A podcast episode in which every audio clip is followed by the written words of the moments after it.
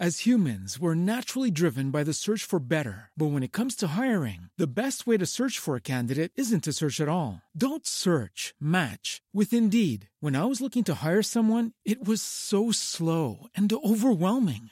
I wish I had used Indeed. If you need to hire, you need Indeed. Indeed is your matching and hiring platform with over 350 million global monthly visitors, according to Indeed data, and a matching engine that helps you find quality candidates fast. Ditch the busy work. Use Indeed for scheduling, screening, and messaging so you can connect with candidates faster. And Indeed doesn't just help you hire faster. 93% of employers agree Indeed delivers the highest quality matches compared to other job sites, according to a recent Indeed survey. And listeners of this show will get a $75 sponsored job credit to get your jobs more visibility at Indeed.com slash podcast. That's Indeed.com slash podcast. Terms and conditions apply.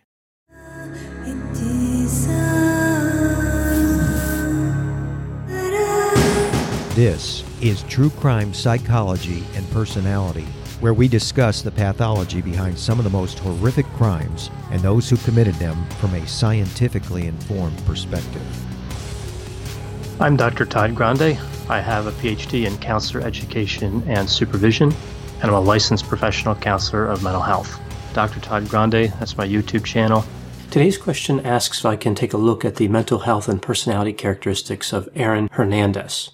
Another question here is what do I think of the Netflix series Killer Inside, the mind of Aaron Hernandez? So, Aaron Hernandez was a convicted murderer who died in 2017 at the age of 27.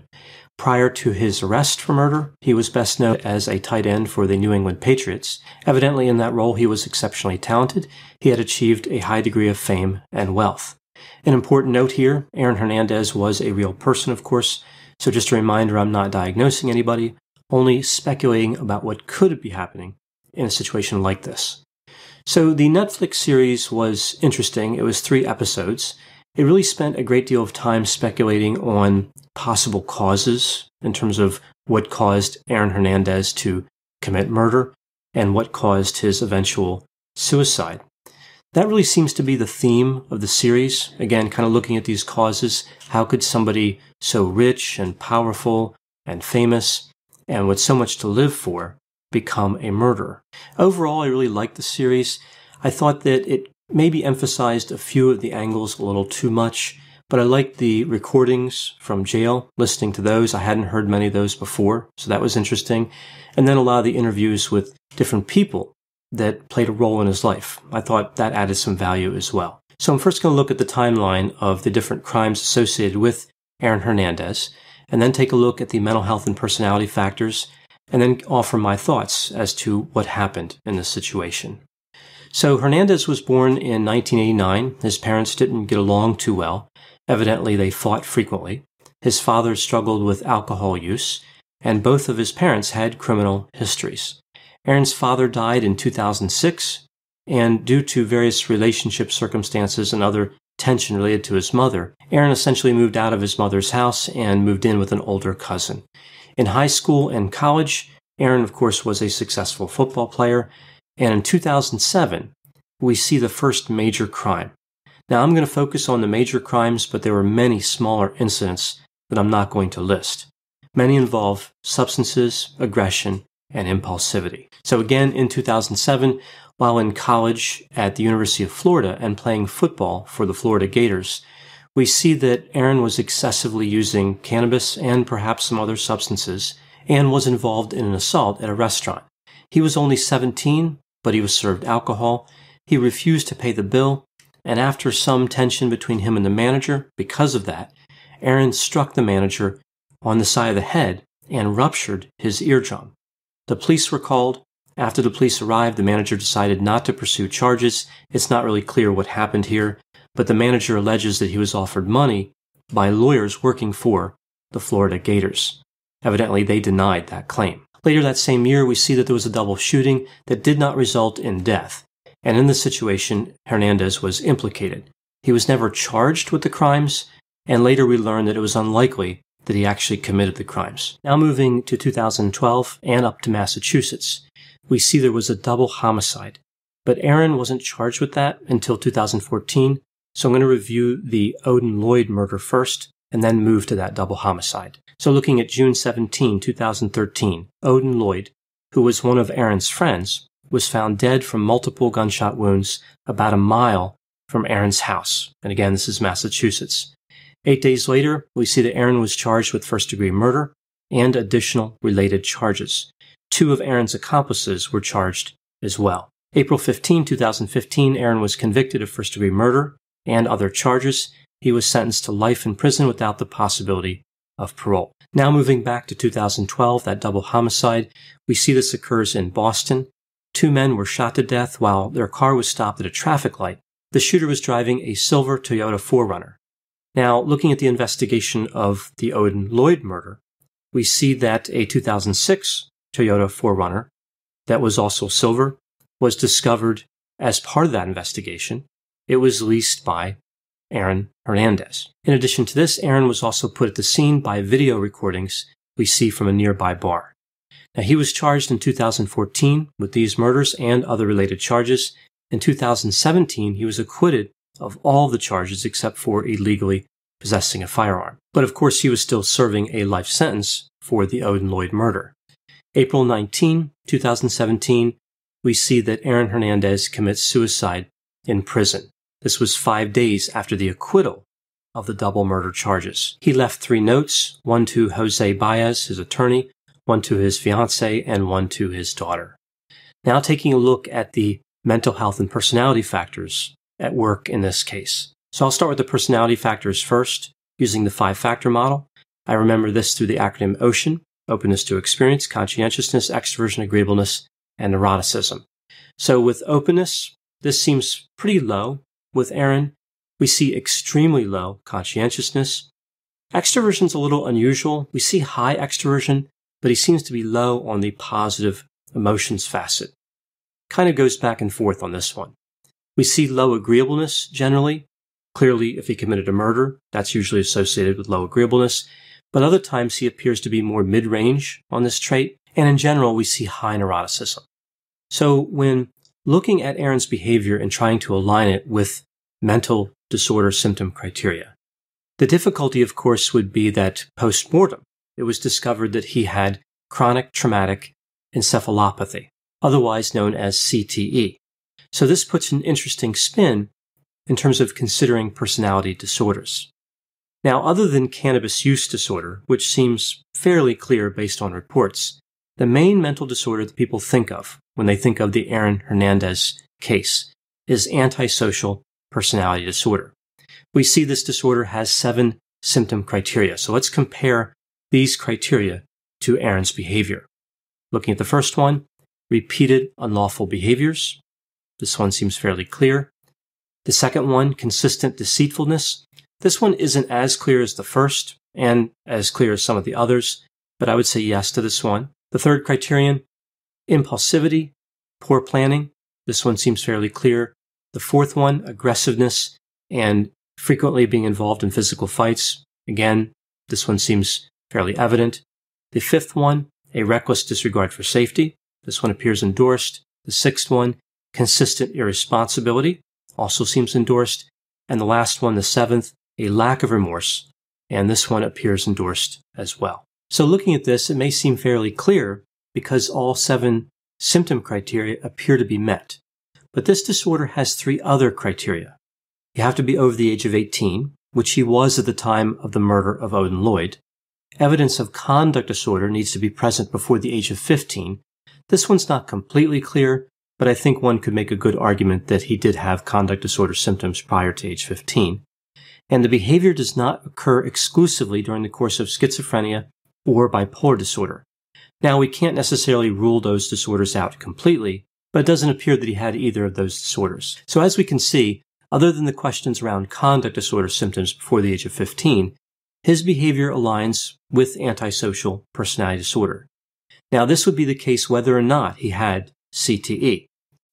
As humans, we're naturally driven by the search for better. But when it comes to hiring, the best way to search for a candidate isn't to search at all. Don't search, match with Indeed. When I was looking to hire someone, it was so slow and overwhelming. I wish I had used Indeed. If you need to hire, you need Indeed. Indeed is your matching and hiring platform with over 350 million global monthly visitors, according to Indeed data, and a matching engine that helps you find quality candidates fast. Ditch the busy work. Use Indeed for scheduling, screening, and messaging so you can connect with candidates faster. And Indeed doesn't just help you hire faster. 93% of employers agree Indeed delivers the highest quality matches compared to other job sites according to a recent Indeed survey. And listeners of this show will get a $75 sponsored job credit to get your jobs more visibility at Indeed.com slash podcast. That's Indeed.com slash podcast. Terms and conditions apply. Hi, I'm Matt Harris. Seton Tucker and I host the podcast Impact of Influence, which for two years covered in depth Alex Murdaugh, who was eventually convicted in 2023 of murdering his wife Maggie and son Paul. That story continues to evolve, and we will cover that. Plus, we will tell you stories of other true crime events that have happened in the South. Please join us on Impact of Influence and give us a follow on the Impact of Influence Facebook page. And I know this can be a little bit confusing. People have looked at this case and said, no, if he has CTE, that explains everything, and there is no antisocial personality disorder. However, the disorder can still be diagnosed even if CTE explains the symptoms. According to the definition of disorder, again, the only disorders that would confuse things a bit would be schizophrenia or bipolar disorder. So that leads us to the next question. Does CTE explain the symptoms? If Aaron did have antisocial personality disorder, did he have it because of CTE? So again, after his death, we learned that he has CTE and actually an advanced case of CTE which is a bit surprising because he was only 27. Now, CTE is associated with a number of symptoms aggression, irritability, and impulsivity, for example. So we see some alignment here between CTE and some antisocial personality disorder symptoms.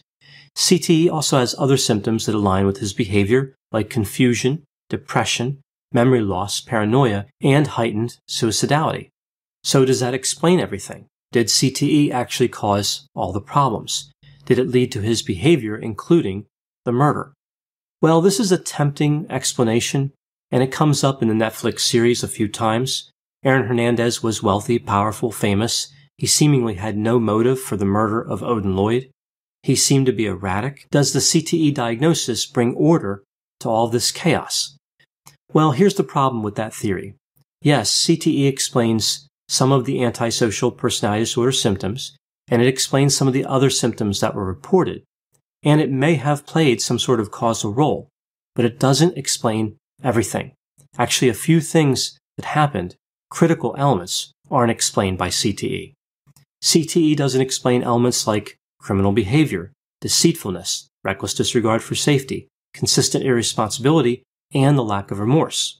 So, key criteria for antisocial personality disorder that aren't explained by CTE. Looking at this in more detail, we see the premeditated nature of the Odin Lloyd murder.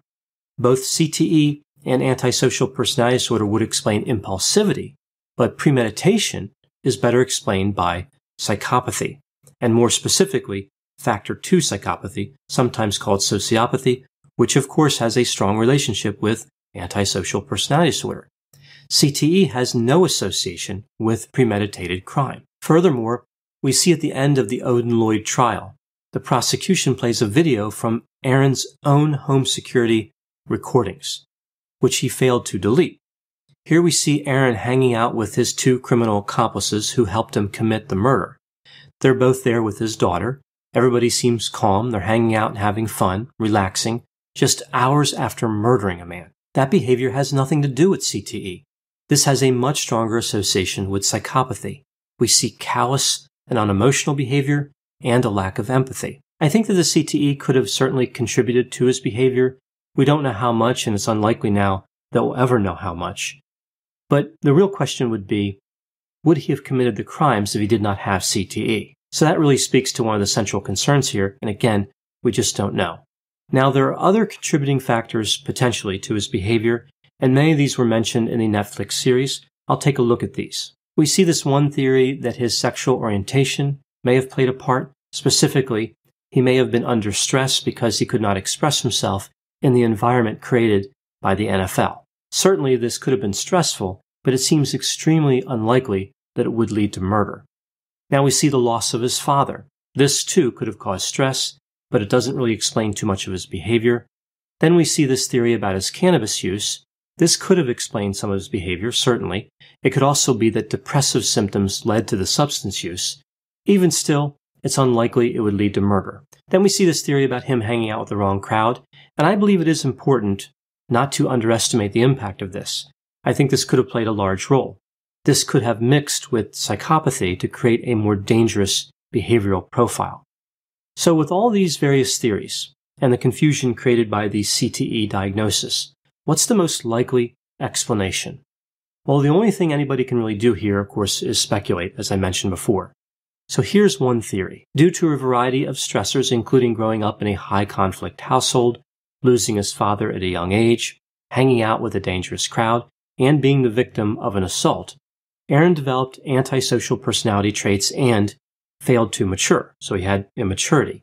And these traits were allowed to fully express themselves because of his career in football, which started at a young age and no doubt led to the CTE. Now, this only made his behavior worse. This career afforded him power, status, money, access to weapons, access to substances, and freedom from responsibility.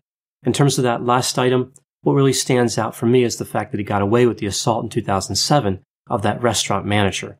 That was disastrous. If he was arrested and convicted at that point, I believe it could have prevented a lot of the harm that occurred after that. In a sense, perhaps the story of Aaron Hernandez is a story of the perfect storm. Too much stress, too much damage to the brain, he was too young, too impulsive, and given too much power. So that's one theory of his criminal behavior. But what about him taking his own life? Different factors that I've talked about here have been used to explain that as well. This was also touched on in the Netflix series. I think that most of the time, it's really depression that's the biggest risk factor for suicide. He did seem to have depression. It may have been caused by the CTE, or it may not have been. Again, it's hard to know. He left three notes, as I mentioned, so impulsivity doesn't seem to be a large factor here, right? So when impulsivity is kind of taken off the table, that leads us back over to depression in terms of how we think about causation. So all these other factors really seem interesting, but they don't explain the behavior as well as depression would. So where does that leave us in terms of the CTE? Even if CTE did not contribute in a major way to his behavior, and again, we don't know for sure, it was certainly alarming to see someone who is 27 years old have advanced CTE. And I worry that with all the money and power at stake with football, it really makes it easy for somebody to discount the dangers of this disorder. We hear a lot of these stories about how football is safer than ever. I suppose technically it's safer than it ever has been, but that doesn't mean it's safe. Somebody can light a stick of dynamite with a one foot fuse and then realize how dangerous it is. So they extinguish that fuse and put in a two foot fuse, right? Is the dynamite safer than ever? I suppose it's safer than it ever has been before, but it's still not safe.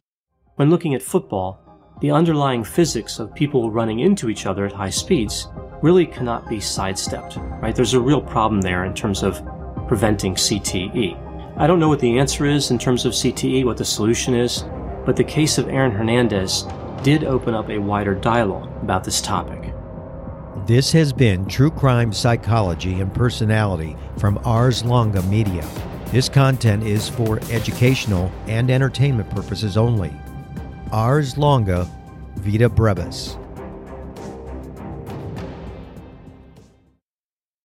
As humans, we're naturally driven by the search for better. But when it comes to hiring, the best way to search for a candidate isn't to search at all. Don't search, match with Indeed. When I was looking to hire someone, it was so slow and overwhelming. I wish I had used Indeed. If you need to hire, you need Indeed. Indeed is your matching and hiring platform with over 350 million global monthly visitors, according to Indeed data, and a matching engine that helps you find quality candidates fast. Ditch the busy work. Use Indeed for scheduling, screening, and messaging so you can connect with candidates faster. And Indeed doesn't just help you hire faster. 93% of employers agree Indeed delivers the highest quality matches compared to other job sites according to a recent Indeed survey. And listeners of this show will get a $75 sponsored job credit to get your jobs more visibility at Indeed.com slash podcast. That's Indeed.com slash podcast. Terms and conditions apply.